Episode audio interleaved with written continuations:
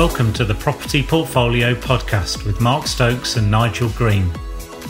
Every week, we inspire and guide you towards success in the world of property development, mentorship, and fundraising. Before we jump into today's episode, a reminder to join us at equiacademy.co.uk, where you can gain free access to hundreds of videos and templates to help you on your property development journey. Hi, Nigel. How are you? Very well, thank you, Mark. How's yourself? You okay? Yeah, all good, thank you, and welcome everybody to another episode of Property Portfolio. So, our normal breakfast session recorded for you for posterity on our Property Portfolio podcast. And this week we've got a fascinating subject, something that is close to our hearts and we come across literally every day embedded in our systems, and that's valuations. Yes, yes, absolutely. Yeah, it's a it's quite quite a biggie, isn't it? It's certainly a third party item, and uh, you know we we do a lot of anticipation, don't we, in terms of what that that valuation output um, is, and we do that through the DD, obviously leading into any development or investment that we look at. Yeah, it's a big thing. Yeah.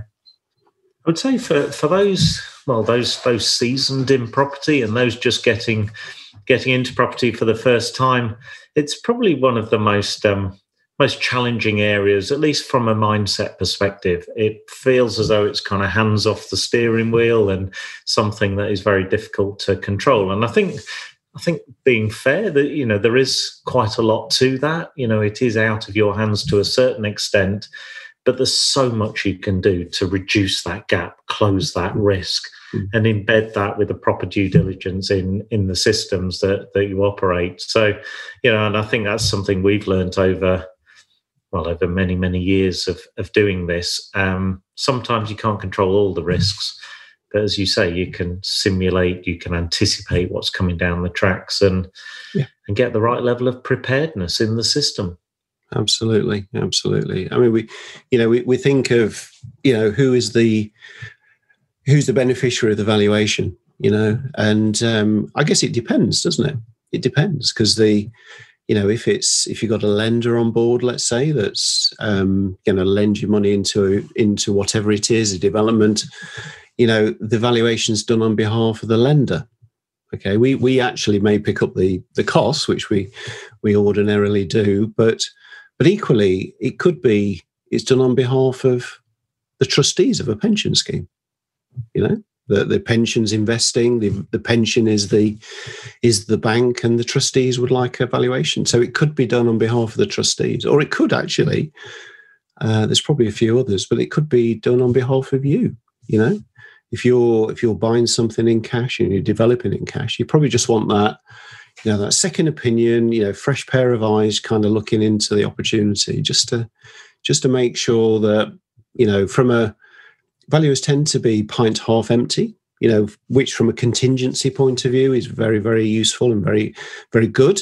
Um, it can be a bit adverse as well if you don't play it the right way but um, you know they they look at it um, from a, a, a less optimistic perspective. So therefore you know if if your numbers work at that basis you can you can hope and wish and want for possibly a bit a little bit more outcome you know throughout the development. So so yeah, it's um, it's an interesting document and how people use it for sure. But uh, very detailed, Mark, aren't they? I mean, gosh, I mean we we had one um, carried out a few months ago, and you know it's fifty pages long. This valuation, fifty pages, and yeah, okay. I mean there was there was a fair bit of you know talking about the local area and those sort of things, but there was a, quite a lot of granular detail, and. Uh, mm-hmm you know, as you say, you can influence it, can't you? You can, you know, provide evidence and support, you know, to the valuer, which can can influence the valuation one way or the other. So it's um, it's a yeah. good way to do it. Lot lot lot of scrutiny, and uh, um, that particular one, I, I met the valuer on site, and the valuer was very keen to hear our opinions. Um, very keen. Mm-hmm. Have you got comparables? Have you done your research? Um, important to note for, for many who may be listening to, to this podcast, um, relatively new to property, um, quite often it, it, it, won't be you that's um, uh, appointing the the valuer. It will be generally the lender, which could be you, you know, and other guys. It could be your your your SSAS pension or, or a, a limited company that's borrowing in uh, or lending in, but generally it's going to be uh, the bank, um, and you will then have a choice from the bank lending panel. And we see this a few times, don't we? People going in for a valuation too early, paying their own money, and then finding out when they've then introduced their broker and they've got a, a funder on board, uh, that valuation isn't on the uh, the the bank's uh, valuing panel, lending panel. Um, so you end up having to to repeat the the, the process.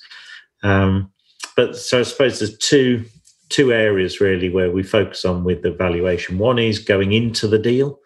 If you've not got the construct right, the the deal structure right, the deal could fall apart and uh, and uh, you wouldn't be um, you potentially could lose your seed capital. And then the second valuation, which we're really concerned about, is the valuation based on our exit. Now, that could be uh, the valuation that is going to be done by the buying party, the people who are buying the individual apartments. Um, that will have help to buy compliance, that will have uh, mortgage compliance and things. So, we really are looking on a say a typical commercial to residential or a land development deal, which is the two areas we tend to, to focus on.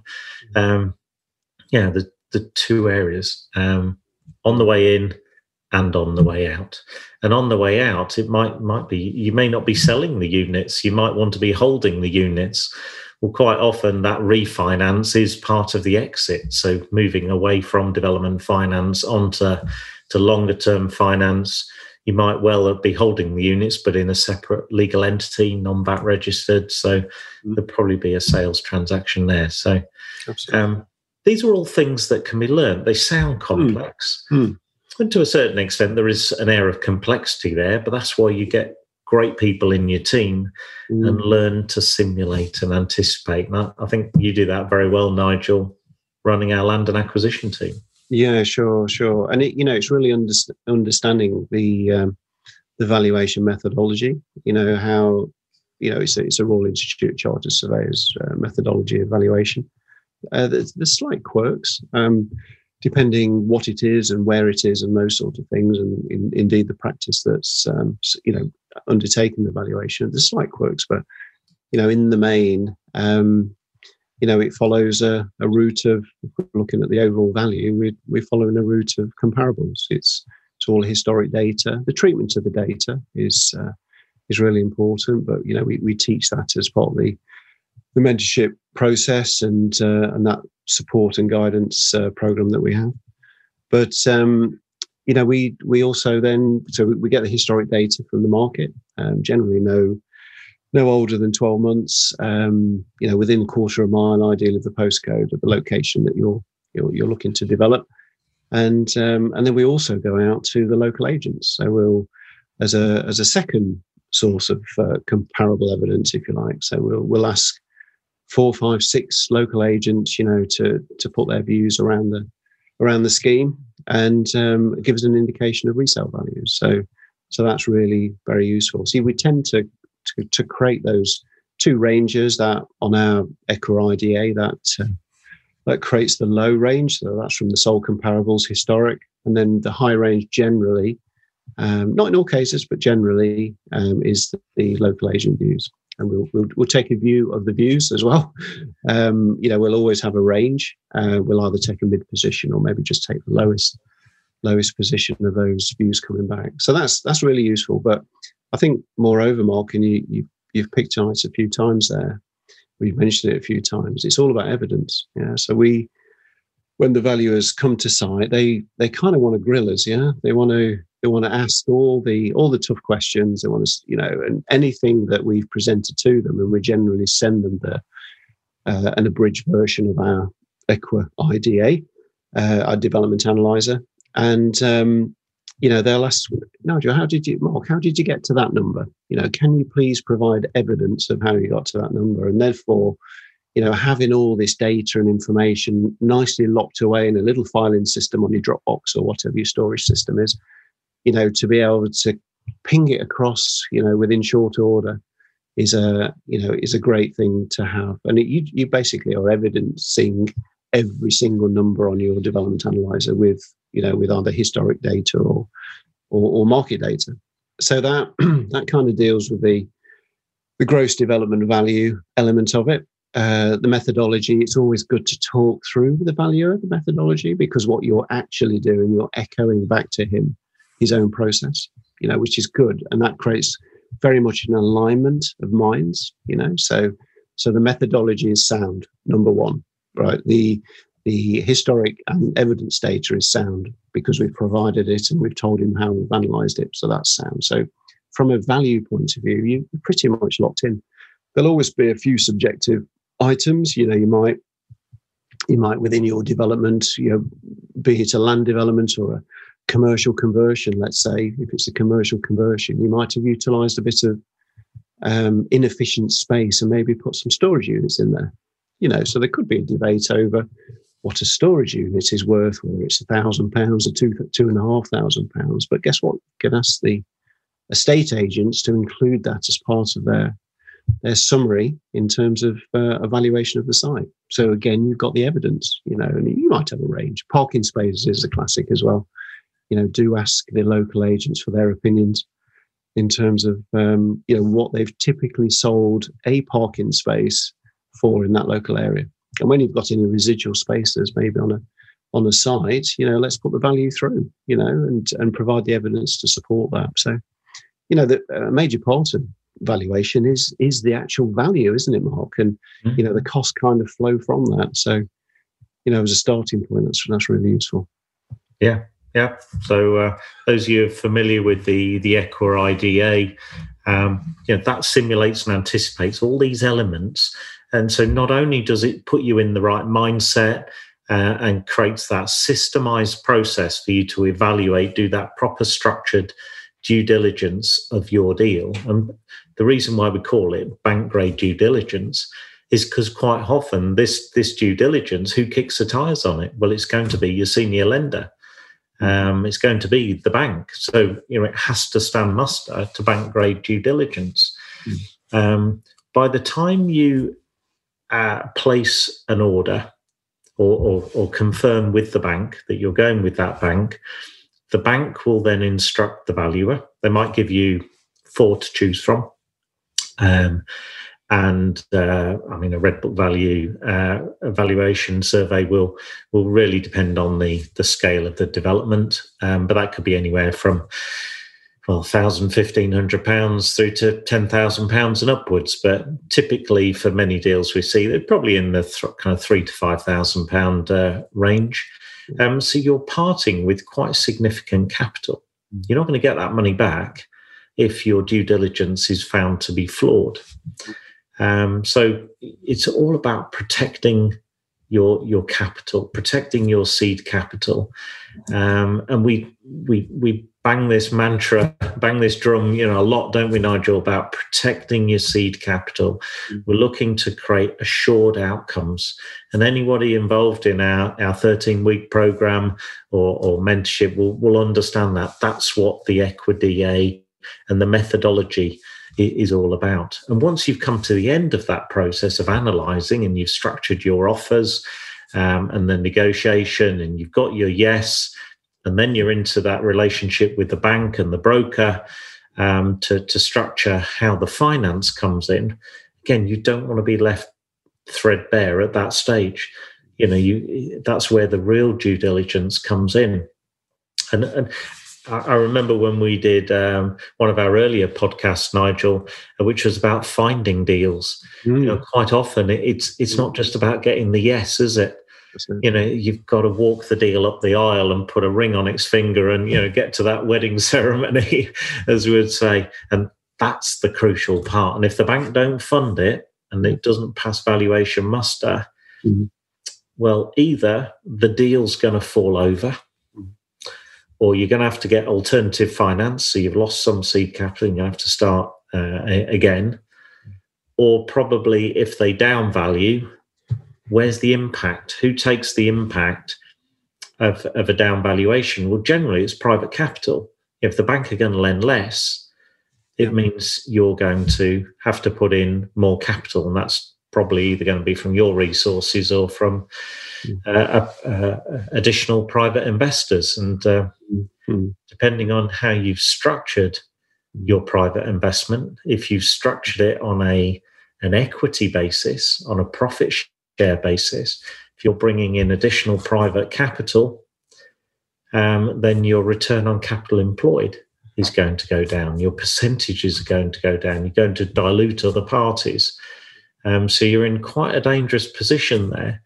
So making sure you've got the due diligence right at the front end, you've got your GDVs that are, are evidential, as you say, part of that audit file, making sure you've got the right amount of private capital with some some contingency in there as well um, is the best way to to protect the seed capital. So you have to think like a valuer, and and that's what that's what you do very well.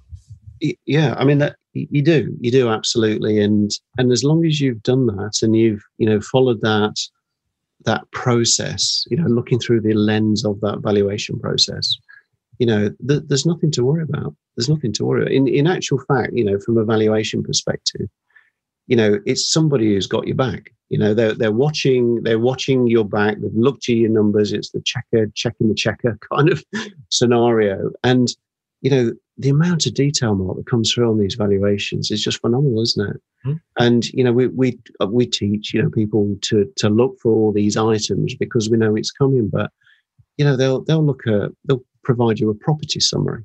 So that you know they'll talk about all you know what it is, where it is, you know all those sort of things. They'll they'll give you a market commentary, you know, based upon their experience in the area, maybe even having spoken to to you know local agents or experts in the local area about what's happening in the area, you know, in terms of the market and and what have you. You know, and they will, you know, within the report, they'll talk about a methodology of evaluation as well. So that's that's all in there for you. You know, this this this pulls together this 50 pages of of this document. Um, you know, the the RICS, they, they term it the Red Book. That's that's an interesting. It, the Red Book is the methodology of valu- valuation, and it's uh, defined by the Royal Institute of Chartered Surveyors. But you know, the report, um, notwithstanding the, the above items, but you know, they'll talk about location, description, you know, the condition maybe of the the building or the area, you know, and that could be the site itself or maybe even t- internally within the floors. Um, it'll look at your the planning if it's got it. You know, it'll um, the valuer will will analyse the, the, the planning conditions and um, you know the objectives of the planning to to in his view whether it kind of fits into what's being what's being developed. They do a SWOT analysis now. People that don't understand or never heard of a SWOT analysis. This is a strengths, weaknesses, opportunities, and threats. So they'll do a nice little table for you and they'll list in, you know, all the opportunities, but also equally all the threats, you know, within within that location, doing the development that you're looking to achieve in that in that. Um, that we, we spoke about the um, the GDV um, and all the methodology and comparable advice. Then they'll start to look at your build budgets they'll look at your allowances. They'll they'll do a commentary on your contingency. So whether it's new build, whether it's conversion, you know, whether it should be five percent or ten percent, or it's a little bit quirky, so there needs to be consideration more contingency maybe. They'll give you commentary on it and they'll explain the reasons why. So it's you know it's great support and advice going forward. They'll look at your professional fees and costs. So they'll they'll start at the top and they'll run all the way down and they'll they'll analyze the deal as if it's their own really you know they'll look at your numbers absolutely but they'll they'll look at it based upon their experience and, and, and market market evidence um, they will provide recommendations to the lender within the report now this is mainly around the uh, the suitability uh, for loan security um, but they'll also give an indication to the lender what the what the site is worth today.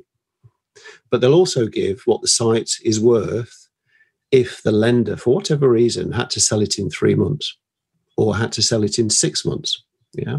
So there'll be a little bit of a range there because clearly, if you want to get rid quick, there could be a discounting factor to, to consider. but it will, t- you know, it will continue to talk about the local environment, um, any environmental uh, matters that need to be considered, maybe what the land historically, what the land was used for, you know, any potential contamination that there may be in the land, uh, proximity, let's say, to um, to landfill sites. Um, mainly consider mining areas, you know, tin mining, that sort of thing. You know, um, identify areas maybe having a risk for, of subsidence or, or uh, landslip potentially. And that's all that's all public data, so they, they'll, they'll do a lot of research around that just to just to comment in the in the valuation report. Flood risk is an obvious one. They'll do their homework on flood risk and just check that the, the site location is is not going to be problematic.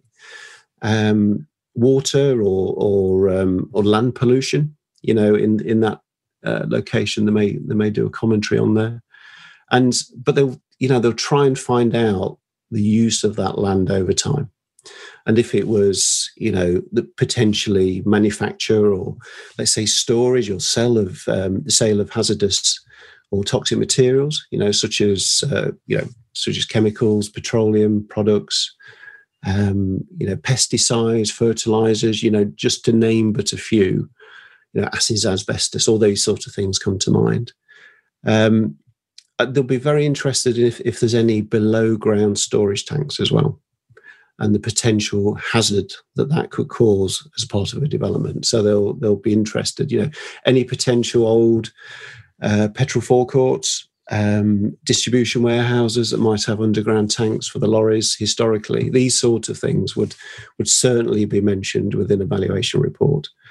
And you know, they'll, probably even look into things like, you know, the proximity to, let's say, incinerators or, or, or any chimneys from manufacturing facilities giving off heavy emissions, you know, those sort of things that they'll make a commentary because what they're interested in is, you know, supporting the bank in the valuation, not only at the beginning, but all the way through the development and the exit at the end. And if you've got a great smoking chimney next door, you know, will the people come and buy? That's the question, you know. So they will make commentary on that. They'll they'll do the obvious things. They'll they'll make reference to, you know, the land registry. They'll probably put an extract of the land registry drawings in there. They'll stick your current layouts in, your proposed layouts, all these sort of aspects will feature within this valuation report. They as part of the title, they'll do a bit of title work as well. So they might highlight any restrictive covenants, uh, any rights of way or easements that uh, are applic- applicable to the to the site. Um, you know, tenure and title. You know that would be referred to, and and the obvious ones again, things like service connections. They will do a bit of research. But in that great mark, you know, all of that data that pretty much rounds it up, doesn't it? you know they're they're, they're questioning they're they're researching they're providing evidence etc you know the bank's obviously going to have a look at this as well and you just never know i mean you know obviously through the the due diligence element you probably pick them all up but um, you know just let's just think if if there's something you've missed you know it's it's been picked up you've got that golden opportunity of just going back and renegotiating or absorbing or whatever the case may be but it's definitely enables the eyes wide open you know, yeah, development. That, that's a brilliant point, and one that's missed by missed by many is um, you know this this externally verified evidence. Um, if something changes, if there's something that hasn't been identified, if something's picked up there, um, you can use that and go back and potentially renegotiate in, in an ethical manner, but renegotiate with the with the vendor.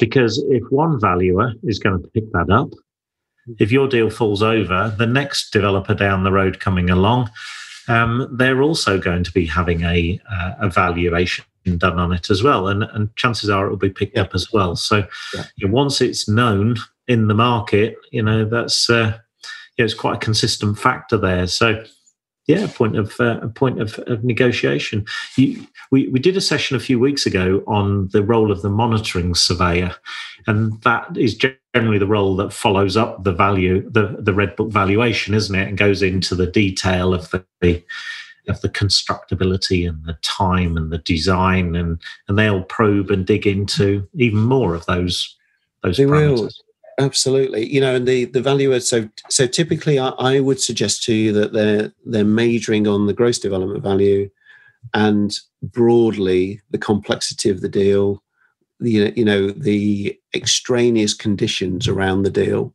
And we've talked about environmental and planning and all those sort of aspects. Um, to broadly say, yeah, it it works. You know, they'll do a summary of cost and all those sort of things. But but generally, in terms of the um, in terms of the costs, they would they would look at them from the basis of experience. I, I believe, you know, and then they would definitely lean on the monitoring surveyor coming in as a second report, and he would just absolutely zero in on the costs. You know, so he would do that kind of granular review. Um, he'll want to see let's say quotations, you want to see cost plans, you want to see this, that, and the other, just to validate one number potentially. Um, so it's it's a it's a lot more granular uh, at the cost level than the the valuer looking at the whole deal. But um, and and the monitoring surveyor equally doesn't necessarily look at the GDV, so he he relies on the valuation to to support that number which does raise a really good point on the the importance of having a detailed cost plan. Um, now we we use a, a quantity surveyor and uh, quite often, um, and that will be a critical part of your professional team. So ensuring that you've got a QS who understands the proper structuring of the deal, the mm. contracts, the cost plan, and and that will fill the monitoring surveyor with a with a lot of confidence that they've got somebody who's knowledgeable. Um, because bearing in mind those two parties are going to work together for the course of this development in terms of commercial management. Um, so I, I, think actually we should bring in our, our, our QS um, probably for a, a, future podcast, Nigel. I think we should do, and and you know as we've done with uh, our accountant, our tax advisor, more recently, and um, you know let's let's ask them some some questions and you know understand what the life of a QS actually is, you know, and it'd be really interesting, wouldn't it, for the viewers to hear all all about that. It definitely definitely would, and you can see the mode we're in. Um, there's there's no effing and jeffing about evaluation here. You know, we're we're very grateful for the valuation process. The valuation process keeps the bank safe, and the bank they only want the same thing. They want a successful outcome having a deal that falls over is not in the bank's best interest at all. It's a nightmare for them. They're not property companies. They don't want to take possession of, of, of assets unless it's really necessary. Um, so we're very grateful working with the banks. Um, we took that insightful view many, many, many years ago to to embrace them, work with them, and that's why um, we use that word, you know, simulate and anticipate in our systems um, understanding how an RICS, a Royal Institute of Chartered Surveyor, Red Book valuation process, how it works, how it works in concert with all the other surveys into our critical due diligence system means we get less surprises. I won't say you'll never get any surprises because there will always be uh, different uh, different opinions. Um, but once you've got uh, a great a great uh, uh, fabric, if you like, of um, uh, of integrity in your due diligence system, um, it does create that that debate. It creates that respect as well when the when the valuers, the monitoring surveyors, when they see the the level of due diligence and the audit pack um, that we share with them. You know, it understands that look, we're a, we're we're a reasoned business. We're based on prudency here um, security and assured outcomes. And you create respect there. Um, and they're more likely, more inclined to debate certain points. Mm. Um, one question that sometimes we get asked is, is can we see a draft copy of the valuation report? Well, do bear in mind that the valuation report is instructed by the bank. It's not instructed by you. Um, somebody's dropped us a, a note in, Dominic, on, on the live chat you know, if you can choose between three or four valuers, do you, do you truly get to choose? Yeah. And, and the answer is yeah. The bank will say, look, these four valuers, which one do you want to use? You can phone them, you can get quotes from all four. You can ultimately choose, but um, you'll be paying the costs. It won't surprise you, but the bank will instruct, and the valuer will be making that valuation report to the bank. not to you, to to the bank. Um, so we have to respect the line of contract here. Occasionally, and particularly as your credibility grows, you may get a draft copy to have a look at. Quite often, you won't. And in fact, the the the, the valuer is under no obligation to give you a copy of the, the valuation report at all. It's not your property, it's the property of the bank. Um, sometimes the bank may or may not release it. Sometimes you can get a copy through through your broker. So understanding this process is uh, is, is incredibly important. So typically there would be just one red book valuation done. It would be by the bank. The bank very very rarely would would instruct a, a second valuation, but there are certain examples where that might happen. Um, typically, Nigel, how long do we see a valuation report is valid for? About three months. Three months, yeah. I mean, you know, a few years ago it used to be twelve months, and then it dropped to six, and then it dropped to to three. Um, but it is three, and it's something you've really got to consider actually in terms of the transaction. So, so if you're, you know, if you have, have mapped out your transaction and it's it's kind of over a period of six months, well, you know, just be mindful that your valuation is going to run out after three. And generally, the the lender will not transact unless it's got a, a current and in date valuation. Um, this is where we we see a few times, don't we, Mark, um, where parties, for the right reasons, have um, negotiated, let's say, an exchange delay completion. You know, where they've kind of exchanged, they've, they've locked themselves in, but the delay com- completion could be you know, for a period of six months. Uh, the problem is that, you know, in short order after exchange, your valuation is going to expire, and that becomes a risk. It becomes a risk because if during the remaining part of that, um, you know, deferred consideration or that delayed completion period, that the market does something, the valuation could be rewritten and it could actually say a different number. That could therefore impact on your lending. You've exchanged contracts you know you've got to complete but your lending's moving around. So you just have to be really mindful of that and very much on an eyes wide open basis if you're if you're getting a little bit creative in terms of the uh, the approach to uh, to that completion date. Uh, what, what we prefer to do is is exchange and then in very short order complete. That's that's what we prefer to do. And it just keeps everything in date everything alive. It's all in the moment you know uh, and so on and so forth so it's that's just um, that's just a word of warning to to all the listeners that uh, just need to make sure that valuation is is absolutely uh, in date there. Yeah, shows critical importance having a great relationship with your broker as well, so you can really break down these time scales and yeah. sequencing. Um, that question of when do I do the when do I instruct the uh, the valuer?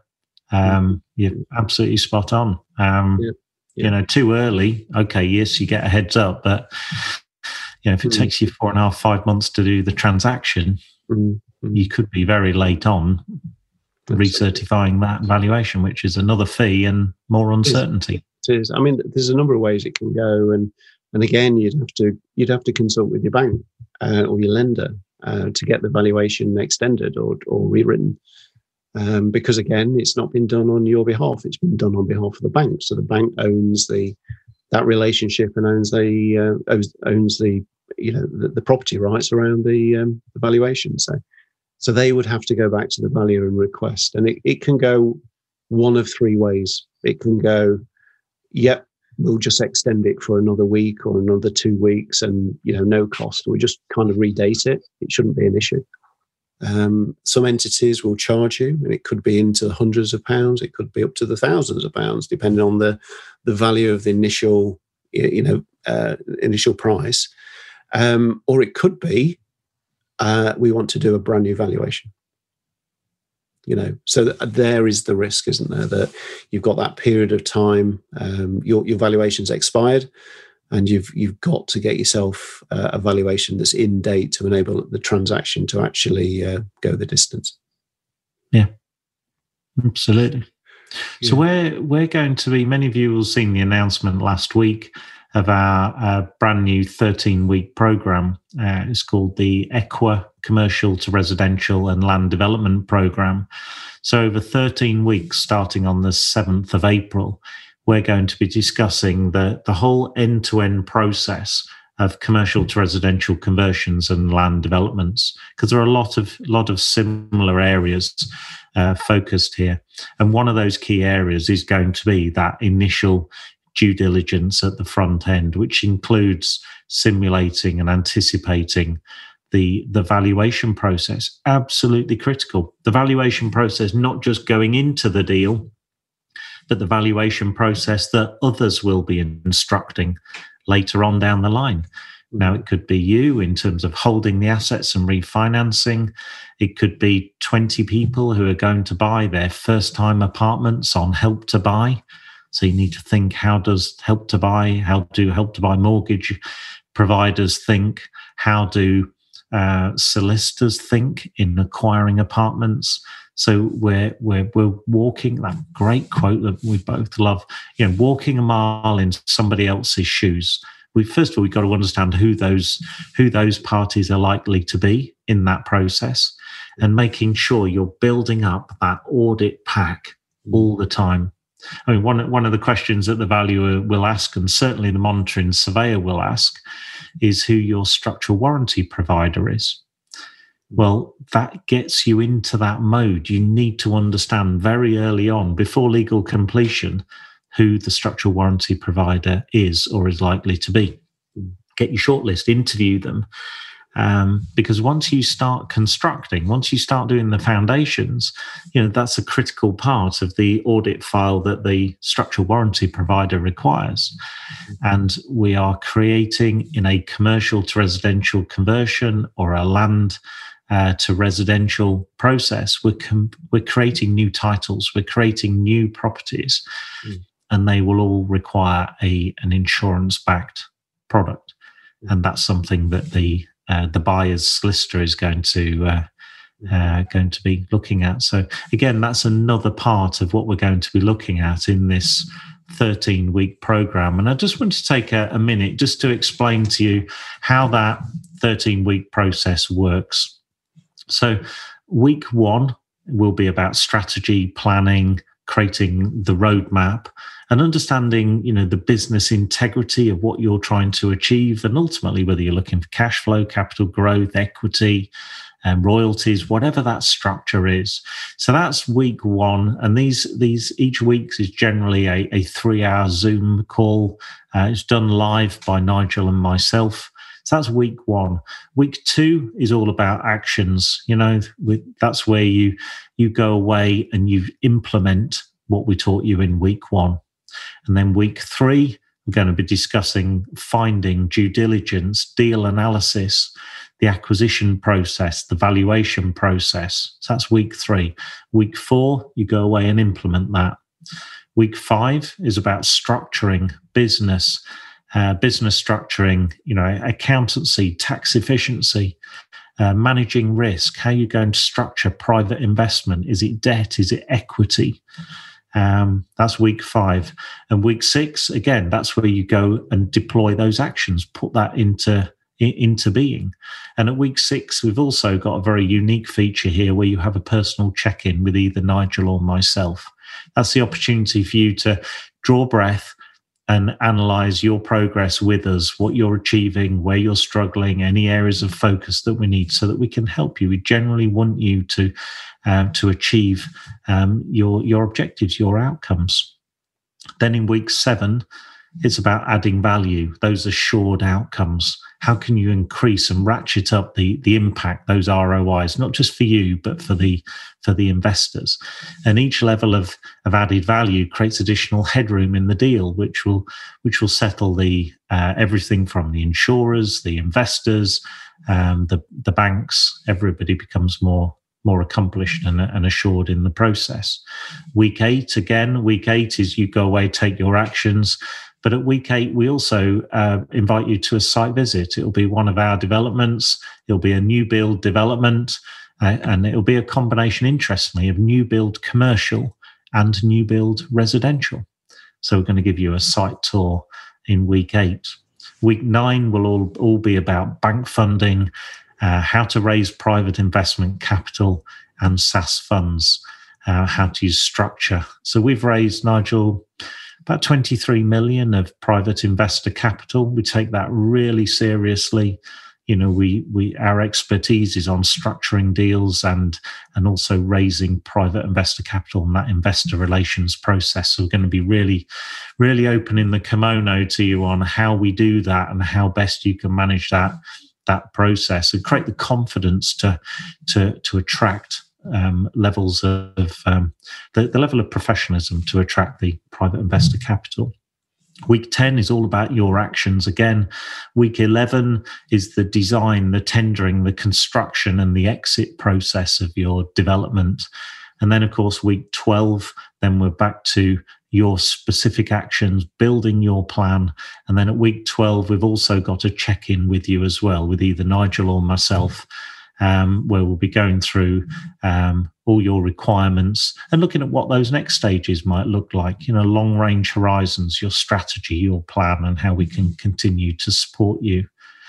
And then finally, to close, draw to close this 13 week highly intensive program um, is you presenting your business plan. So, drawing your business plan together, which is right for you, your family, your shareholders, um, the review and then your long term actions. So, very comprehensive. We're going to have our trusted advisors doing workshop sessions throughout the course of that 13 week period. Um, everything's going to be recorded online um, for attendees and uh, lots of case studies as well. Case studies involving um, some of our mentees, uh, private investors. So, a really vibrant 13 week program.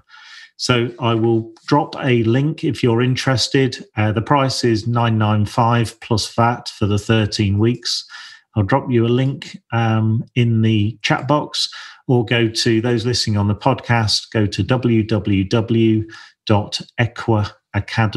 E-Q-U-A. So we're going to be encompassing an awful lot of what we've spoken about, Nigel, this morning on the valuation process in that 13 week program because it is just so important.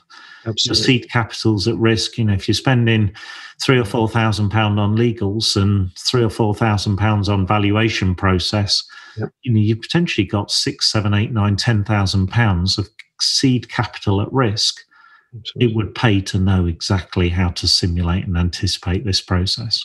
Very, very much so, Mark. And you know, in, in terms of it does sound a lot, doesn't it? It sounds very complex and it sounds a lot, but you know, we've we've got and we're going to bring some of our our mentees on, you know, just to, just to talk to the um, you know the parties that are joining us, um, you know, and there's all sorts of backgrounds. As you know, there's certain people who've got no construction background at all and just doing amazing things. Absolutely, fourth, fifth development, you know, within within a matter of 18 months, you know, 12 to 13 million GDV, life changing and they've just followed the process, haven't they, Mark? They've mm-hmm. followed the process step by step, you know, lots of rigor, you know, etc., etc., and it's just achieved remarkable, life-changing things for their, for themselves and their families, which is just fantastic to see.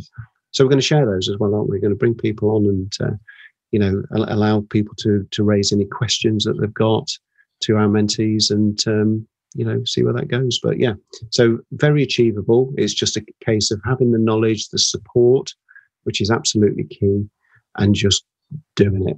Just absolutely following the letter of the law from the top to the bottom and just get it done. And, you know, within 12 to 24 months, it could be a, a life changing experience. Absolutely. And the, the reason why we teach the detail, and because our background is tends to be a lot larger deals. But the reality is, the products we hold are buy to lets. We create the buy to lets through land development deals and commercial to residential conversions. So we hold generally lots of three bed, semi detached houses and lots of one or two bed apartments.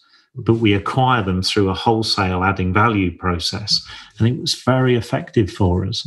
Um, so our, our mentees, as Nigel said, some are doing relatively small deals. You know, so whether you're looking to do a cut your teeth on commercial to residential conversions of a few hundred thousand pounds, creating two or three apartments, or whether you're looking to scale up to half a million or a million, and some of our mentees are going, you know, much higher than that. It's about you're not you're only in competition with what you're capable of.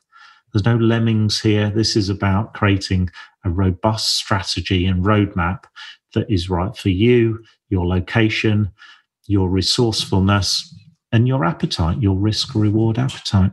Mm. So, so the program more time of day. Um, yeah, so we have a three-hour uh, Zoom session on the the first, the third, the fifth, seventh, 9th, eleventh, and thirteenth week. Um, they're from nine till twelve, um, but they're all recorded. Um, that's where we have our case studies and our workshops, um, and that kicks off on the seventh of April. We do have another onboarding date in June, but seventh of April We've got about uh, about 45 people registered already uh, for the 7th of April. So you're going to be in fantastic company and a great way to create new relationships with people who are similarly aligned. You know, they've got that same objective focus and want to be successful, but want to do it on the right terms, on with the right level of scrutiny. Um, and it's all about doing it right. Okay, we're not not involved in any fist pump, rah rah rah stuff, clappy high fives. You know, this is this is serious business, and uh, we've seen the impact it's had on our families, on our mentees' families, and we know that doing it right is the only way. And well, I think the the Equa ethos is creating shared value. So, come along and create some shared value. So, Nigel, I'm conscious of time. It's another end to a rip roaring property podcast. Um, so, you know, it's been a fantastic session. We love the valuation process. We love the due diligence. It's uh, right on the uh, the top of our topic agenda. Um, so, yeah, so lots of questions coming from this. So you know you can drop us either a, uh, a Facebook message um, if you've got any queries, or head over to Equa Academy Facebook group. That's where we put a lot of our knowledge there uh, sharing and case studies. So join us at Equa Academy Facebook group, and we'll look forward to seeing you next week on a, another episode of Property Portfolio Podcast. Thanks again, Nigel, for everything. Take care. See everybody next week. Take care. Bye bye. Thank you for listening to the Property Portfolio Podcast. We hope you enjoyed this week's episode and that it inspired you on the next leg of your journey. If you've got any questions or comments, why not reach out to us at our Facebook page, Equa Academy. Also, don't forget to register for free access to hundreds of property development videos and templates over at equaacademy.co.uk. And we'll see you in next week's episode. Thank you.